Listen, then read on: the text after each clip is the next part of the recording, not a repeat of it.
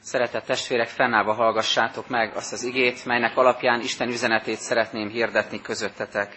Megvan írva az előbb felolvasott ige szakaszban, Péter apostol első levelének ötödik részében, melyből kiemelem a hatodik verset. Alázzátok meg tehát magatokat Isten hatalmas keze alatt, hogy felmagasztaljon titeket annak idején. Ez Istenünk igéje. Foglaljunk helyet.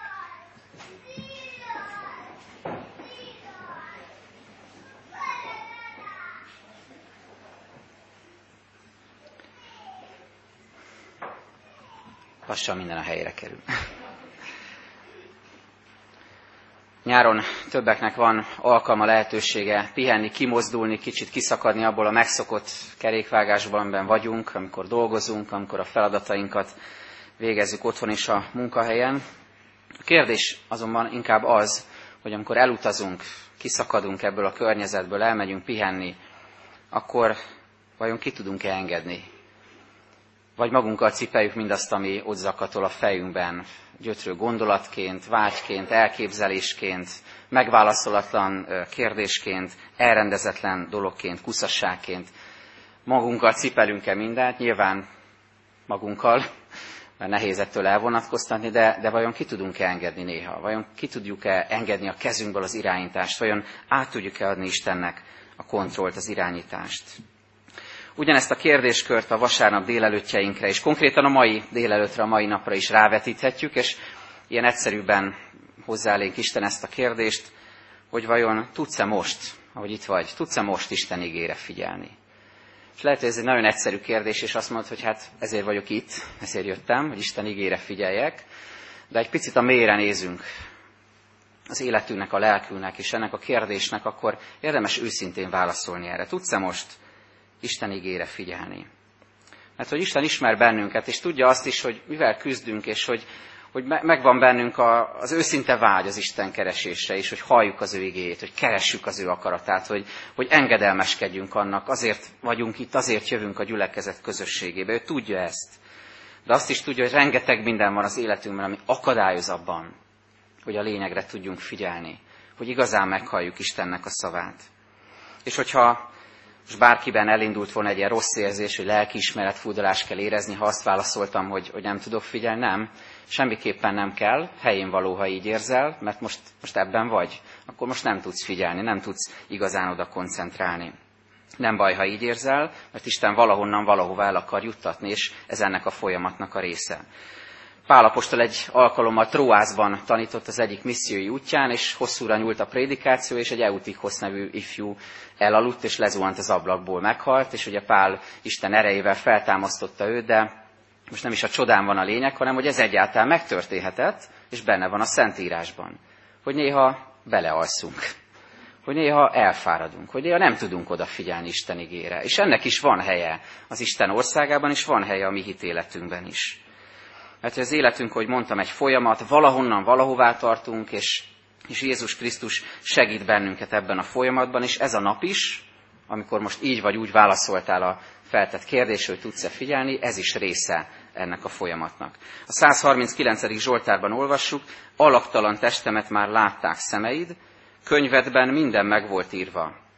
A napok is, amelyeket nekem szántál, bár még egy sem volt meg belőlük. Testvérek, ez a nap, amikor ma idejöttünk. Ez is meg volt írva az Úr könyvében, és ő tudja, hogy most éppen tudunk-e rá figyelni, vagy sem. De mindenképpen jó helyen vagyunk, mert az Isten közelében vagyunk, testvérek közösségében vagyunk, és, és igyekszünk arra, arra figyelni, hogy, hogy most mit üzen nekünk. A hittantábort zártuk nemrég, és ott is sokat beszélgettünk erről, hogy közöttünk van ez a sok gyerek évente, most is itt voltak öt napig, és hogy kérdezgetjük őket, hogy miről volt szó, mondjuk pénteken megkérdezzük, miről volt szó hétfőn, vagy pénteken megkérdezzük, hogy miről volt szó reggel, tehát ugyanaznap. Nem biztos, hogy tudják, de jó helyen vannak. De az Isten szeretetében vannak. Nem biztos, hogy minden aranymondást fel tudnak sorolni, minden üzenet ott van a, a fejükben, de, de valami elindult a szívükben, és ez a lényeg. És ezért vagyunk mi is itt együtt. Tehát akárhogyan is van, mindannyiunknak szükségünk van arra, hogy a gondunkat az Úrra vessük, ahogy Péter fogalmazza. És így lehetünk felszabadultan jelen, akárhogy is érzel most, akárhogy is jöttél ezen az Isten tiszteleten, és egyáltalán az életünkben is így lehetünk jelen szabadon. Az igében rejlő gondolatívet követve két dologról fogunk ma beszélni, illetve közösen gondolkodni. Az egyik, hogy mit jelent ez, amikor az Úr keze rajtunk van, és mit jelent ez, amikor az Úr keze velünk van.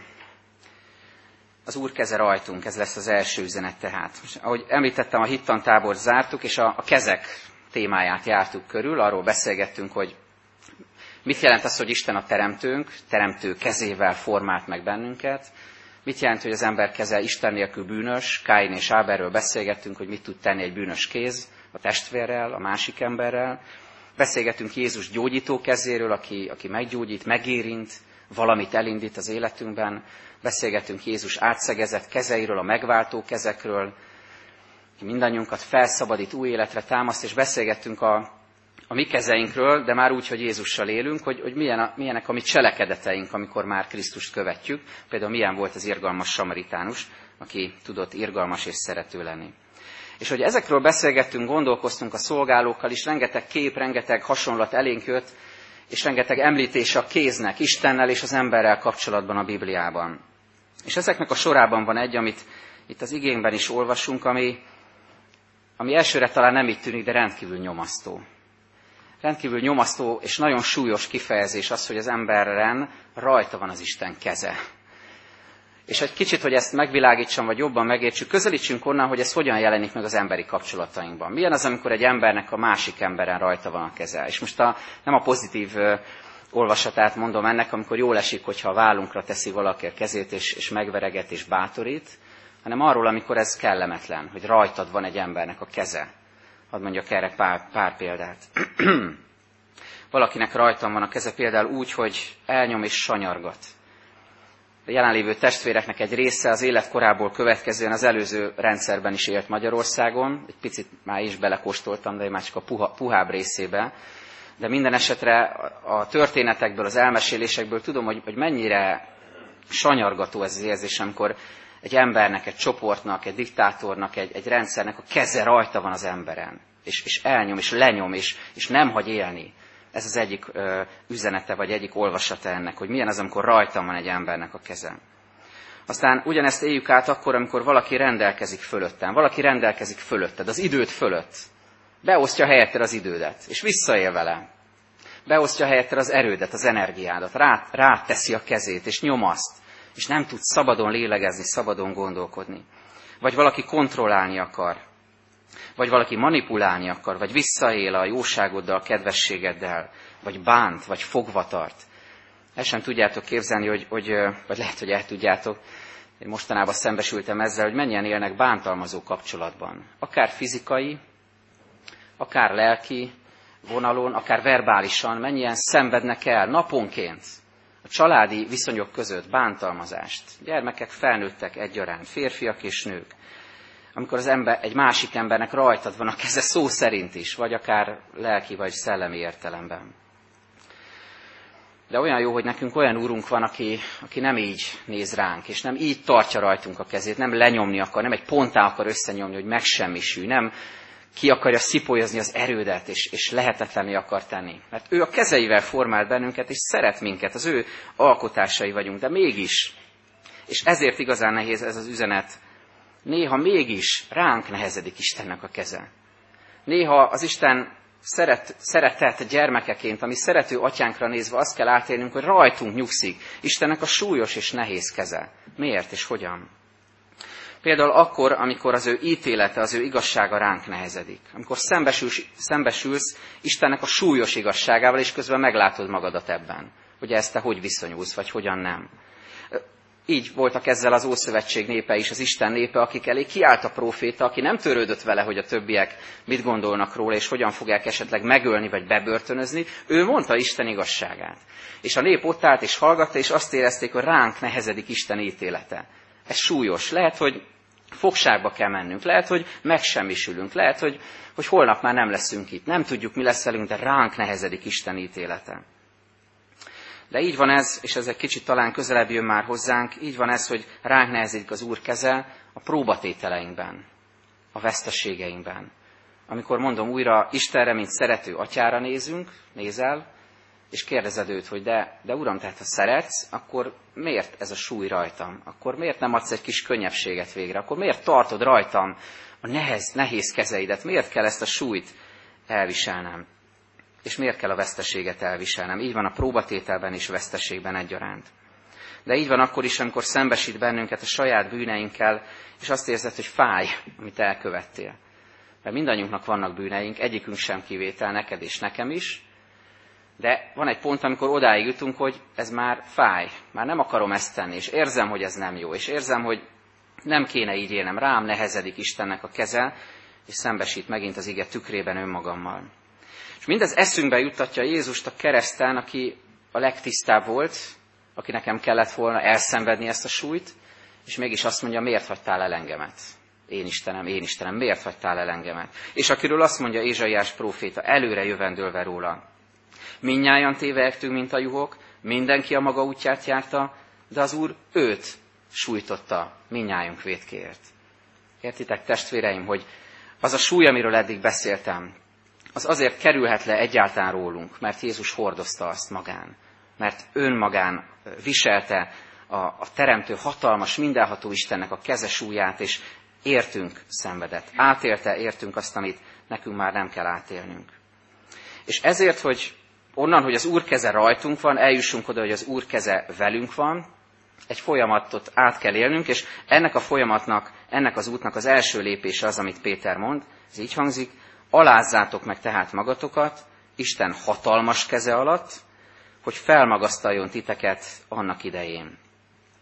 Mit jelent ez az önmagunk megalázása Isten hatalmas keze alatt? Érdekes, hogy, hogy a, az új szövetségben ez az egyetlen hely, ahol ez a, ez a görög szó előfordul, hatalmas. Sokféle kifejezés van erre, de olyan, mintha a Szentírás egy új szót keresne, egy, egy teljesebb szót keresne arról, hogy, hogy képzeljük, hogy Isten hatalmas keze rajtunk nyugszik, és, és megalázhatjuk magunkat alatta. Hogyan történik ez? Hadd mondjak néhány példát itt is. Az egyik, hogy beismerjük a kicsinségünket a hajnalcsillagnak és a napnak a példája jutott eszembe. Ott, ott a hajnalcsillag, amiben mindig gyönyörködünk, először jön fel, utoljára megy le, utoljára nyugszik le, ragyog, szinte hivalkodóan hirdeti, hogy én vagyok a legfényesebb, rám figyeljetek, oda vonzza a tekintetet, de amikor eljön a hajnal, amikor árad a napsugár, amikor, amikor feljön a nap, akkor nem kérdéses, hogy ki a hatalmasabb. Nem kérdéses, hogy melyiknek a fénye nagyobb. Nem kérdéses, hogy ki győzedelmeskedik az éjszaka fölött. És így van ez a mi életünkben is. Lehet, hogy lokálisan, kisebb közösségekben magadat hajnal csillagnak látod és láttatod, és sivalkodsz, hogy nézzétek, milyen ragyogó vagyok, milyen szép vagyok, ide vonzom a tekintetet, milyen jó rám nézni, de hogyha megjön Jézusnak a világossága, fel kell a nap az életünkön, akkor nem lesz kérdés, hogy kié a dicsőség. Tehát az önmagunk megalázása először is ezt jelenti, kicsinségünk beismerése. Aztán önmagunk megalázása azt is jelenti, hogy annak az elismerése, hogy hibáztunk.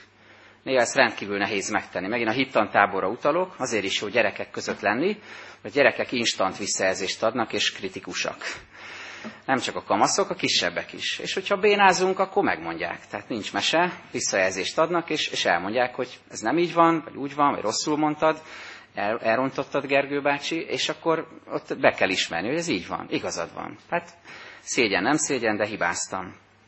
És azt lehet, hogy a gyerekekkel még ilyen könnyedebben megy, de, de vannak nagyon súlyos helyzetek a felnőtt kapcsolatainkban, amikor ez végtelen nehéz beismerni. A feleségednek, a férjednek, hogy hülye voltam, hibáztam, a rokonaidnak, a szomszédnéninek, a barátaidnak, a munkatársaidnak nagyon nehéz beismerni, hogy hibáztál.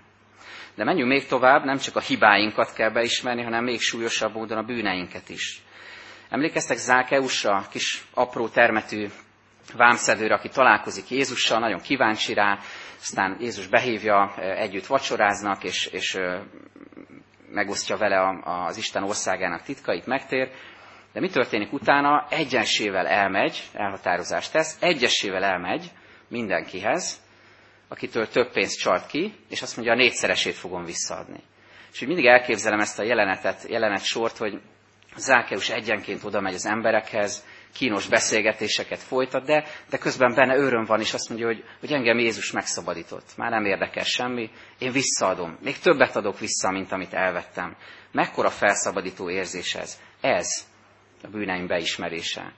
Nem az, hogy magamat ostorozom, vagy álszerény módon beszélek arról, hogy hát nem vagyok tökéletes, hanem az, hogy konkrétan kimondom, mit tettem, és oda megyek a másik emberhez, és rendezem vele. Igyekszem vele rendezni a rendezetlenséget, a bűneimet. A következő szembenézés a gyengeségeinkkel. Megint csak a táborra utalok. Jó azt látni, hogy hogy honnan hova vezet bennünket Isten az évek során, hogy hogyan lesz egyre szervezettebb, bár még messze nem tökéletes természetesen a tábor, de hogy, hogy hogyan fejlődünk részterületekben is. És ahogyan magam előtt láttam sok feladatot, olyan jó volt rátekinteni, és azt mondani, hogy én ezt nem tudnám egyedül megcsinálni, de jó, hogy nem is kell, hanem van mondjuk 17 ifisünk, meg 10 lelki szolgáló, meg 15 konyhai szolgáló testvérünk, meg egy egész gyülekezet mögöttünk, és hogy szét lehet osztani a feladatokat. Beismerem a gyengességemet, hogy én valamihez kevés vagyok, és közben tudom, hogy egy közösségnek a tagjaként mégis erős lehetek. Aztán azt is jelenti önmagam megalázás, hogy megvallom, hogy nem tudok mindenre választ adni, és hogy néha bizony nagyon tehetetlen vagyok. A héten temettük Tére János írót, akinek itt volt az esküvő, hogy említettem, 7 évvel ezelőtt, majdnem 8 évvel ezelőtt a templomban, és, és ez tipikusan egy olyan helyzet volt ott látni a, a síra boruló kisgyermekeket, a kis maciukat szorongatva az édesapjuk elvesztése feletti fájdalomban, amikor az ember nem tud mit mondani. Amikor azt kell beismerni, hogy, hogy tehetetlen vagyok, hogy, hogy nem tudok választ adni erre, hogy ezt most miért most, és miért így engedte Isten megtörténni. Egyszerűen csak a vigasztalásnak, az együttérző jelenlétnek volt ott az ideje és helye. Önmagunk megalázása azt is jelenti, hogy beismerem a gőgösségemet. Jó könyvében olvassuk, ha megaláztak, mondd ki, hogy gőgös voltál, mert azon segít Isten, aki lesüti a szemét. Ahhoz, hogy fölemeltetést éljünk át, először be kell ismerni, hogy igen, gőgös voltam. Lehet, hogy felhortam az orromat, lehet, hogy lenéztem rád, és, és beismerem a gőgösségemet, és kérem, hogy alázatos szívet adj, Uram. És végül mindezeket összefoglalva, annak a megvallása, az önmagunk megalázása, hogy Jézusra van szükségünk. Lukács evangélium a 18. részében olvassuk, Jézus mondja, mert aki felmagasztalja magát, megaláztatik, aki pedig megalázza magát, felmagasztaltatik. Amikor Jézus a vámszedőről és a farizeusról beszél. A farizeusról, aki előre nyomul a templomba, és látványosan imádkozik, és azt mondja, hogy én jobb vagyok, mint a többiek, és a vámszedőről, aki hátul áll meg, alázatos szívvel, és azt mondja, hogy könyörű rajtam. És erre mondja Jézus, hogy aki felmagasztalja magát, megaláztatik, aki pedig megalázza magát, felmagasztaltatik az Úr által. Az Úr hatalmas keze alá, alatt térdre kényszerülünk tehát, és ebből a kézből lehet az életünkben a bennünket tovább segítő kéz, ez az üzenet második fele, amire most rátérünk. Az Úr keze ugyanis velünk van. Sok filmben, kalandregényben, mesékben előfordul ez a visszatérő jelenet, ez a motivum, hogy egy csatából, egy küldetésből megjön a vitéz, a lovag, és féltérdre ereszkedve oda térdel, oda alászkodik a király vagy a hadvezér elé, és várja a visszajelzést tőle, hogy jól sikerült-e a, a küldetés, és rendszerint ilyenkor a király vagy a hadvezér vagy mondja, vagy mutatja, vagy fel is karolja őt, hogy állj fel, emelkedj fel. Valahogy így lehet az Isten elé alázkodnunk nekünk, és ekkor élhetjük át, hogy ő fel is emel bennünket. Péter apostol arról tanít ma minket, hogy ha megalázzuk magunkat, és alávetjük magunkat az Úr hatalmas kezének, akkor milyen áldásokat fogunk tapasztalni, milyen következményei vannak annak, hogyha ha így teszünk. Három ilyenről beszél az ige, és ezeket adom át nektek. Az egyik, hogy rávethetjük a gondjainkat. Ha megalázod magad az Úr hatalmas keze alatt, átélheted a felemeltetést, hogy az Úr keze veled van, hogy rávetheted a gondjaidat. Azt mondja Péter, minden gondotokat őrá vessétek, mert neki gondja van rátok. Biztos megfigyeltétek, hogy néha pszichoszomatikus tüneteket is produkálunk, amikor nagyon meg vagyunk terhelve.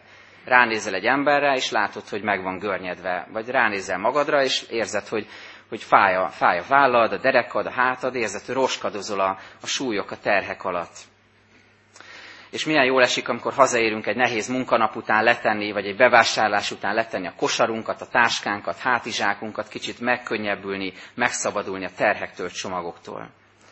Ézsaiás próféta így beszél Jézusról. Pedig a mi betegségeinket viselte, a mi fájdalmainkat hordozta. Jézus az, aki az ő segítő kezeivel jelen van az életünkben, felkarol bennünket, és hordozza a terheinket. És ez ma is igaz. Olyan jó elmondani egymásnak, ha valami nyomaszt, ha valami bánt. Az elmúlt héten ezt nagyon erőteljesen átéltem, több kisebb közösség és nagy közösség is állt mögöttem, amikor különböző terheket, nehézségeket mondtam el, és, és, és átéltem, átéltük azt, hogy jó megosztani egymással, és jó egymásért imádkozni. De végső soron mindezek mögött Jézus az, aki azt kéri, hogy vesd rám a terheidet, mert igazán én tudom hordozni. Igazán én vagyok az, aki megkönnyebbülést, megkönnyebbülést tudok neked hozni. Tehát rávethetjük gondjainkat, ez az első. Aztán a második, hogy ellenállhatunk a gonosznak. Így olvassuk. Legyetek józanok, vigyázzatok, mert ellenségetek az ördög, mint ordító oroszlán jár szerte, keresve kit nyeljen el. Álljatok neki ellen a hitben szilárdan. Tegnap az ablakból figyeltem, hogy közeledik a vihar. Az elmúlt napokban sok, sok vihar volt, sok esőfelhő közeledett, hatalmas esőzések volt, nagy szél volt, és, és tegnap este is figyeltem, hogy jön a vihar. Néztem a János hegy felé, és néztem, hogy, ahogy egyre sötétebbek a felhők, egyre sötétebb az ég, és ahogyan szinte felfalta a közeledő vihara a tájat, a hegyet, szinte megemésztette, ezt a képet hozta elém, hogy, hogy néha ilyen tehetetlenül nézünk a felénk közeledő gonoszra. Látjuk, hogy jön, látjuk, hogy sötét, látjuk, hogy, hogy el fog nyelni mindjárt, de olyan tehetetlennek érezzük magunkat. Maximum annyit tudtam tenni, hogy becsuktam az ablakot, de a vihar attól még jött, attól még beterítette az egész környéket. De az Isten igéje most abban vezet bennünket, hogy nekünk keresztény emberként nem kell passzívnak lennünk a gonoszszal szemben vívott harcban. Lehetünk nagyon is aktívak. A Heidelbergi KT beszél erről, amikor azt mondja, hogy ugye Krisztusnak van három tiszte, ahogy a Biblia mondja, ő főpap, próféta és király, és ha mi keresztények vagyunk, ugyanezt a három tisztséget mi is viseljük, Krisztus követő emberként, például lehetünk királyok, ugye ez volt a harmadik. Lehetünk a királyi tisztségnek a meg, megvalósítói, megélői. Hogyan? Úgyhogy szabad lelkiismerettel harcolunk a bűn és a gonoszság ellen. Aktivitásra hív bennünket Isten igéje. Nem kell passzívnak lenned. Nem kell tehetetlennek érezned magad. És egy nagyon erőteljes képet hoz Péter, az oroszlán, az ordító oroszlánnak a képét. És ugye elgondolkoztam ezen, hogy a mai civilizációnkban mennyire távol van ez tőlünk. Nem tudom, láttatok-e már ordító oroszlánt, már egy test közelből, de én arra emlékszem, hogy amikor elmenjünk a gyerekekkel az állatkertbe, akkor egy üvegfal mögött látunk egy lusta oroszlánt, aki néha ásít, néha ránk sandít, úgy, úgy részeltet bennünket egy-egy kegyes pillantásban, meg oda megy a, a húshoz, úgy megkapirgálja. Tehát ez egy oroszlán ma az állatkerbe. De igazából az oroszlán ez egy ordító oroszlán, amikor ki van éhezve, amikor keresi a zsákmányát, mindent el akar nyelni. Ezt mondja Péter, hogy, hogy ilyen a gonosz. Így közeledik az életünkhöz. Így teszi be a lábát minden helyzetben, ami jónak indul, és így próbál szétrombolni mindent, amit az Isten jónak teremtett, és így próbál elnyelni téged testestől, lelkestől. Ez az ordító oroszlán. De azt mondja Péter, hogy hitben ellenállhatunk neki. Hogyha Krisztusban megerősödsz, akkor könnyebben meg tudsz állni a kísértésekben és támadásokban. És megint a táborra utalva ez a reménységünk a gyerekeinkkel kapcsolatban, hogy, hogy ez a pár nap, amit itt eltöltöttek, az megerősítette a lelküket. És ahogyan majd forgolódnak, különböző helyekre mennek nyáron, talán eszükbe jut az, amit hallottak, és egy erősebb lélekkel, egy erősebb hittel tudnak megállni a kísértésekben, a kihívásokban. Tehát rávethetjük gondjainkat, ellenállhatunk a gonosznak, és a harmadik, az utolsó, hogy ő megerősít minket. Azt mondja Péter, a minden kegyelem Istene pedig, aki elhívott titeket Krisztusban az ő örök dicsőségére, miután rövid ideig szenvedtetek, maga fog titeket felkészíteni, megszilárdítani, megerősíteni és megalapozni. Ővé a dicsőség. Hogyan teszi ezt Jézus? Hogyan erősít meg bennünket? Három kifejezés is nagyon hasonló, megszilárdít, megerősít, megalapoz, de van egy negyedik, és ezt, ezt szeretném végezetül kiemelni, hogy felkészít. Mert hogy lehet az életünk minden eseményére így tekinteni, akár az örömteliekre, akár a nehezebbekre, hogy minden azért történik az életedben, mert Isten fel akar azon keresztül készíteni valamire, ami előtted áll. Nem kell elszigetelt eseményekként nézni, akár a jó, akár a rossz eseményekre az életünkben. Nem egy ilyen pergő filmvetítésként vagy videóklipként kell nézni az életünket, hol felvillannak képek, hanem láthatjuk a nagyobb összefüggést, és átélhetjük azt, hogy Isten mindent azért tesz, és mindent azért enged megtörténni az életünkben, mert valamire fel akar készíteni bennünket. Az, amiben bizonytalanok voltunk iskoláskorunkban, én például, hogy sokszor említettem már kémia és fizika órákon, hogy amit most hallok, az vajon hogyan lesz hasznomra majd az életemben, ez nem kérdés az Isten országában. Itt minden azért történik, hogy Isten felkészítsen és a javunkra fordítsa azt, ami történik velünk. Végül egy ige az apostolok cselekedeteiből, a 11. részből, Antiókiából, ahol először nevezték Krisztus követőit keresztényeknek, ezt olvassuk, és az Úr keze velük volt, úgyhogy sokan hittek és tértek meg az Úrhoz. Összefoglalva, tehát ha alávetjük magunkat Isten hatalmas, súlyos kezének, megalázzuk magunkat előtte, bűnbánatot tartunk, elismerjük, hogy ő a hatalmas, elismerjük, hogy ő nagyobb mindannyiunknál, akkor meg fogjuk tapasztalni az ő segítő kezét, ami velünk van, felemel, gyógyít, bátorít, és tovább segíti az életünket. Így legyen. Ámen. Csöndesedjünk most el először magunkban, vigyük az Úr elé imáinkat, gondolatainkat.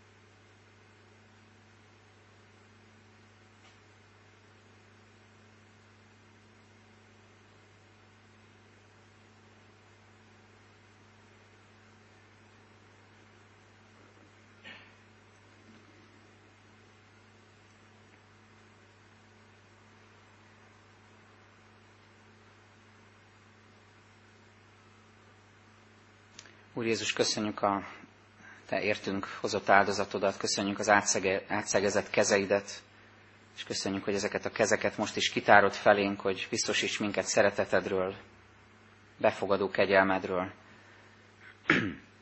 Köszönjük, hogy átélhetjük a ránk nehezedő kezedet is, mert ez figyelmeztet bennünket arra, hogy te teremtményeid, gyermekeid, kicsinyek vagyunk, de arra is figyelmeztet, hogy általad nyerünk felemeltetést és vigasztalást és új kezdetet. Urunk, könyörgünk azokért, akik gyászsal jöttek ma a szívükben, karolt fel őket, és mutasd meg nekik a folytatáshoz az erőt, ajándékozz meg őket jelenléteddel, vigasztalásoddal. Légy a betegeinkkel, légy azokkal, akik nagyon régóta elhúzódó betegséggel küzdenek, vagy éppen most szembesültek valamilyen lehangoló diagnózissal áld meg őket, hogy ne csüggedjenek el, hanem tudjanak te erőddel tovább élni, küzdeni. Urunk, hálát is adunk neked mindazért, amit elvégeztél az életünkben, köszönjük a hittantábort, köszönjük neked annak minden áldását, és hálásak vagyunk azért, hogy a gyerekeken, az ő hitükön, kinyíló szívükön keresztül formálsz bennünket is, a családjainkat és a gyülekezetet. Urunk, köszönjük, hogy könyöröghetünk az egész egyház közösségért szerte a világban, azokért is, akiket üldöznek. Légy ott azokkal, akik nagyon nehéz körülmények között megvallják a hitüket, és mennek templomba, vagy nincs is templomuk, mert lerombolták azt, de mégis hisznek benned, és követnek téged, és bizonságot tesznek rólad. És Urunk, könyörgünk a magyar nemzetünkért, Légy azokkal, akik üldöztetést szenvednek határainkon kívül, vagy akár belül. Légy azokkal, akik hátratételt szenvednek a nemzetiségük miatt. Légy azokkal, akik azt érzik, hogy rájuk tette valaki a kezét, a hatalom kezét, és ezért nem tudnak szabadok lenni. Urunk, Te adj szabadságot mindannyiunknak lelkünkben. Köszönjük, hogy meghallgattad a magunkban elmondott imákat, és most közösen járulunk eléd, akkor fennállva elmondjuk közösen a Jézustól tanult imát. Mi, atyánk, aki a mennyekben vagy, szenteltessék meg a te neved, jöjjön el a te országod, legyen meg a te akaratod, amint a mennyben, úgy a földön is. Minden napi kenyerünket add meg nékünk ma, és bocsáss meg a mi védkeinket, miképpen mi is megbocsátunk az ellenünk védkezőknek. és ne védj minket kísértésbe, de szabadíts meg minket a gonosztól, mert Tiéd az ország, hatalom és a dicsőség mind örökké. Amen.